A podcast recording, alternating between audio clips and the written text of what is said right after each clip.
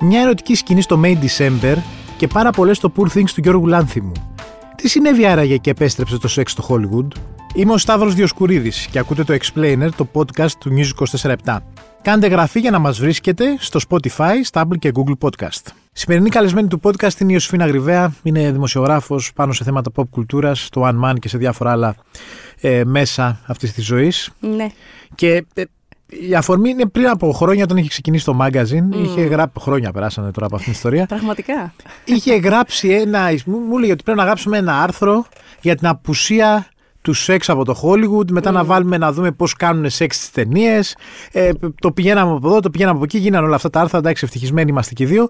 Και προχθές... Πήγε και καλά το συγκεκριμένο. Ναι, και προ... προχθές διάβασα σε ένα. Είχαν οι New York Times ένα τεράστιο αφιέρωμα που έλεγαν ότι επιτέλους το Hollywood αποφασίζει ναι. να, επιστρέψει πάλι, να επιστρέψουν πάλι σεξουαλικές σκηνές στις ταινίες του.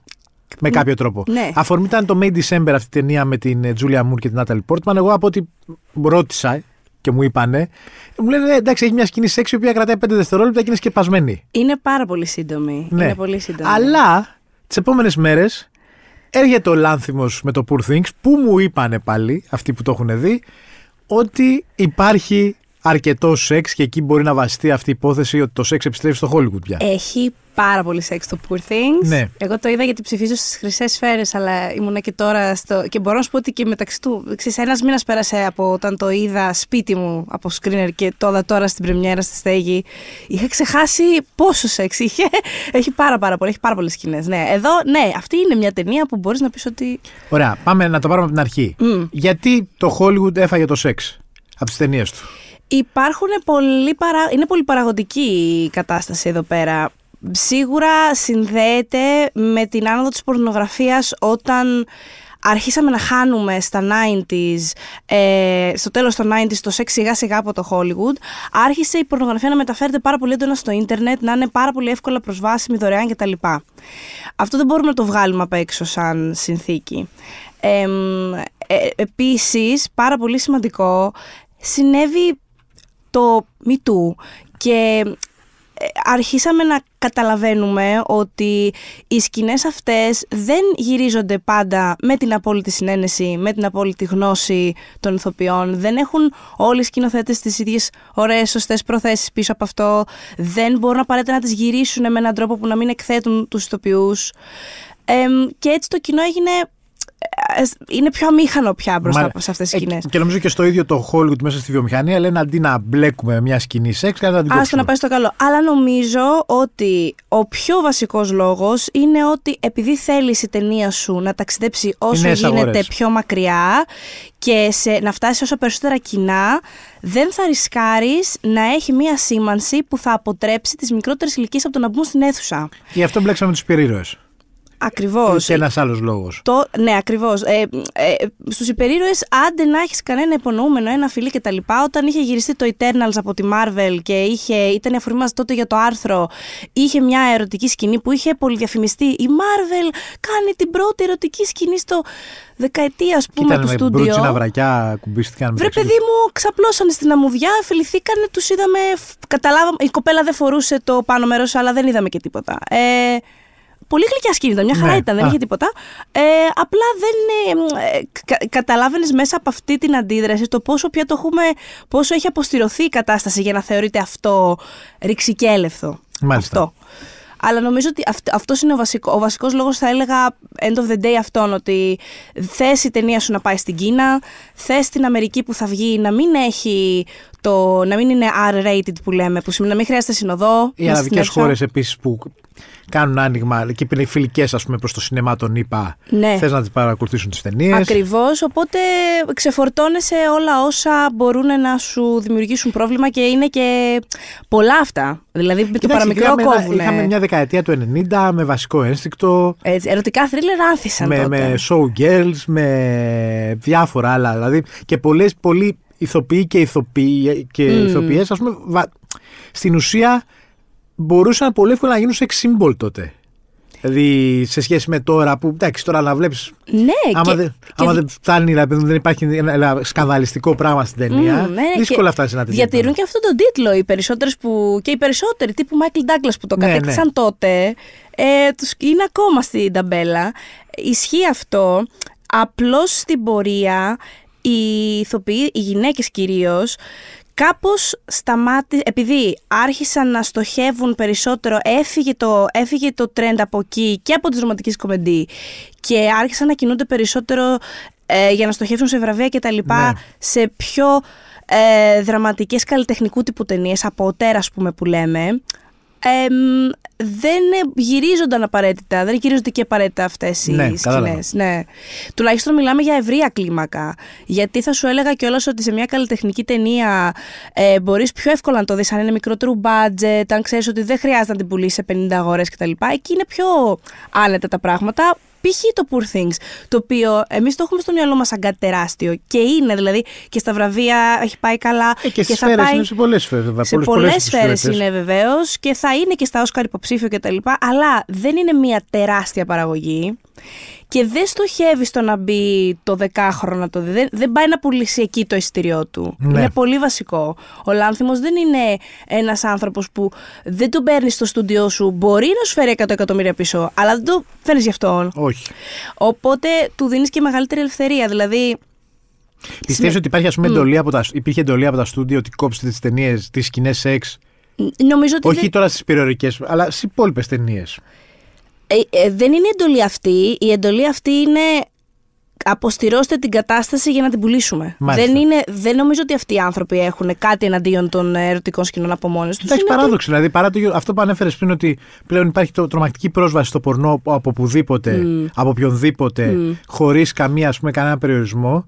Εντάξει, το να δει και μια σκηνή σεξ στο σινεμά δεν θα πάθει. Δεν διαφωνώ και γενικά θα σου πω, υπήρχε κάποτε μία ιδέα, μία πρόταση να το πω έτσι, με την οποία ε, ίσως μπορεί να ήταν απαραίτητη όταν τέθηκε, που έλεγε ότι επειδή αυτή τη στιγμή έχει σεξουαλικοποιηθεί πάρα πολύ, ειδικά το γυναικείο σώμα Μάλιστα. και το, οι σκηνές ανδρικού βλέμματο είναι πραγματικά ίσιο εδώ, θα κάνουμε την εξή ερώτηση για να ξέρουμε αν αυτό που πάμε να γυρίσουμε μας είναι απαραίτητο ή όχι. Αυτή η σκηνή, η ερωτική, εξυπηρετεί την αφήγηση και την ανάπτυξη του χαρακτήρα. Αν ναι, προχωράμε με αυτή. Αν όχι, δεν προχωράμε. Αυτό όταν συνέβη, ήταν αρκετά χρόνια που είχε τεθεί ως εμ, κανόνας, πες το έτσι, ε, είχε νόημα. Γιατί όντως βλέπαμε πράγματα τα οποία δεν ξέραμε αν, ας πούμε, το Blue is the warmest color, το οποίο έχει ένα τεράστιο σκάνδαλο πίσω του, μίλησαν οι ηθοποιοί, ότι ξεκίνησε ο τύπος ο σκηνοθέτης τα γυρίσματα με τις ερωτικές σου σκηνές, επί δύο εβδομάδες τις γύριζε, ε, δεν ήταν αυτό για να δούμε εμείς μια πολύ ωραία ερωτική σκηνή στην ταινία. Δεν υπήρχε λόγος να το κάνει αυτό επί Ναι. 15 μέρες. Τον κράξανε και τα λοιπά. Θέλω να σου πω ότι είπαν, οκ, πώς θα το πάμε από εδώ και πέρα. Και οπότε, ε, σωστή ερώτηση. Εγώ όμως θα έλεγα να μετατοπιστούμε πια από εκεί, γιατί προχωράμε, και να αντιμετωπίσουμε το σεξ ως μια καθημερινή δραστηριότητα που βιώνουμε όλοι οι άνθρωποι, οι περισσότεροι μάλλον άνθρωποι. Οπότε δεν νομίζω ότι πρέπει να δαιμονοποιηθεί και να το βλέπουμε τόσο αυστηρά. Όπως θα δεις ένα χαρακτήρα να ψήνει έναν καφέ, γιατί να μην τον δεις να κάνει σεξ. Είναι αυτό το θέμα. Ναι. Απλά θα πρέπει να είμαστε σίγουροι ότι όλοι είναι ασφαλείς, όλοι συνενούν. Και Καλά, ότι... ο θεατής δεν μπορεί να το ξέρει αυτό. Όχι, αυτό έχει να κάνει με τη βιομηχανία. Ε, αυτό, ο, ο θεατής όμως μπορεί, εάν γίνουν σωστά οι διαδικασίες, να προστατευτεί από το... Η Μαρία Να δει μια Σνάιτερ δεν είχε σκηνή. πει ότι βα- βασανίστηκε. Καλά, αυτό Σχεδόν είναι... βασανίστηκε από το Μάλλον Μπράντο Ναι, ναι, και στο τελευταίο στο ταγκό στο τελευταίο ταγκό. Παρίσι. Αυτό είναι τρομερό πράγμα και η γυναίκα αυτή το χαρακτήρισε ως βιασμό. Και με σύγχρονους όρους έτσι χαρακτηρίζεται αυτό που τη συνέβη, γιατί δεν την είχαν προειδοποιήσει για αυτό που έγινε. Είχαν συνοηθεί ο Μπράντο και ο ε, Μπερτ- ε, Μπερτολούτσι μεταξύ τους πριν από το γύρισμα για να τις το κάνουν αυτό. Οπότε εμείς κάθε φορά που βλέπουμε αυτή την ταινία, και εγώ δεν την έχω δει ξανά, ε, βλέπουμε τη σκηνή ενός πραγματικού βιασμού μιας γυναίκας. Δηλαδή αυτό πρέπει να έρθουμε αντιμέτωποι με αυτό. Και αν. τι είναι πιο σημαντικό εν τέλει; Ναι, πι- πι- καλά, Τι είναι προφανώς πιο σημαντικό εν η- η- τέλει; Η σωματική ακαιρεότητα κα- κάθε ανθρώπου. είναι πιο Βέβαια, σημαντικό. και άρα θε- θέλουμε Μπροστά στην να τέχνη υπάρχει. δεν τη συζητιέται. ναι, θα... μόλις συζητιέται, αυτό είναι το πρόβλημα. Ε, ναι. δηλαδή, πώς θα ακουγόταν στον μέσο άνθρωπο να μην ξαναδούμε το τελευταίο ταγκό στο Παρίσι; Εμένα δεν με πειράζει. Καλά, ούτε εμένα, ναι. Ναι. Αλλά ε, περισσότεροι θα σου πούν αυτή τη στιγμή ότι ναι, αλλά γυρίστηκε, είναι καλή ταινία. Το θέμα είναι όμως ότι για να γίνεται ένα άρθρο σε μια τεράστια εφημερίδα όπως είναι η New York Times, σημαίνει ότι υπάρχει και μία. ότι έρχεται και από τα στούντιο.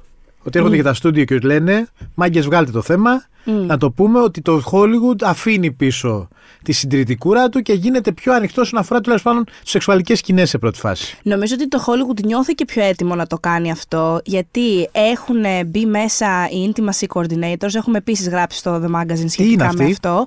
Είναι επαγγελματίες οι οποίοι προέρχονται από τις ε, σκηνές μάχης στην πραγματικότητα. Ε, οι περισσότεροι από αυτού, αυτοί που το ξεκίνησαν μάλλον.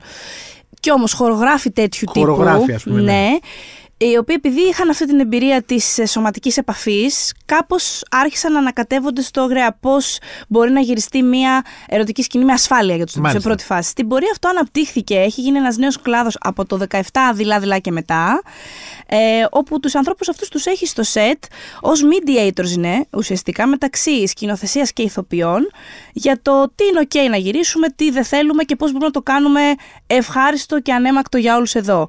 Άρα το, το Hollywood που πλέον βάζεις στα συμβόλαιά του να υπάρχει αυτό το πράγμα, αυτός ο, αυτός ο ναι. τύπος επαγγελματίας και αυτός, αυτό ξεκίνησε ως απέτηση του σωματείου των ηθοποιών και μεγάλα στούντιο τύπου Warner Brothers, ε, ε, Disney και τα λοιπά πια HBO ε, έχουν τέτοιους επαγγελματίες στο payroll μόνιμα νιώθουν την ασφάλεια να πούνε ότι ωραία, τώρα εμείς αρχίζουμε να ξαναγυρίζουμε σεξ, έχουμε τους ανθρώπους τους σωστούς στα σωστά πόστα, για να δούμε τι μπορούμε να κάνουμε. Ναι. Και πώς μπορούμε να σχολιάσουμε το σεξ ως δυναμική, έτσι. Γιατί αν το αφαιρείς τελείως, αφαιρείς ένα τε, τεράστιο μέρος του τι μας κάνει ανθρώπους και πώς επικοινωνούμε, πώς συνδεόμαστε.